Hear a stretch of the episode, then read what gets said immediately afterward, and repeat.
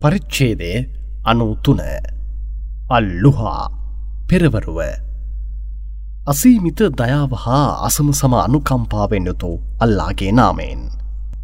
පෙරවරුවේ ආලෝකය මත සත්තකින්ම සඟවාගන්නා අන්දකාර රාත්‍රිය මත සත්තකින්ම නබී ඔබගේ දෙවියන් ඔබව අත්හැරදැමුවේ නැත.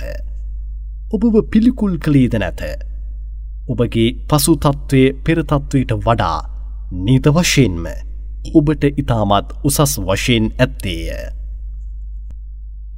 ඔබගේ දෙවියන් නැවත නැවතත් විවිධ උසස් පදවෙන් ඔබට ලබා දෙනු ඇත.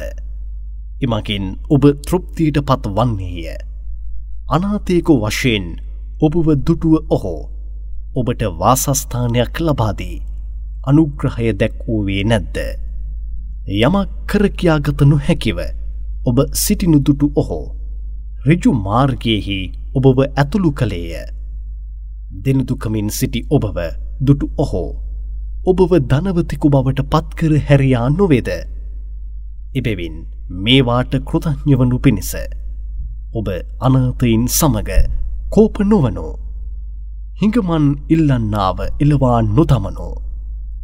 ඔබව දැනසිටින ඔබ දෙවියන්ගේ වරප්‍රසාදයන් අන් අයට දෙනුම්දේ ඔහුට කෘතඥවෙමින් සිටිනු මැනව.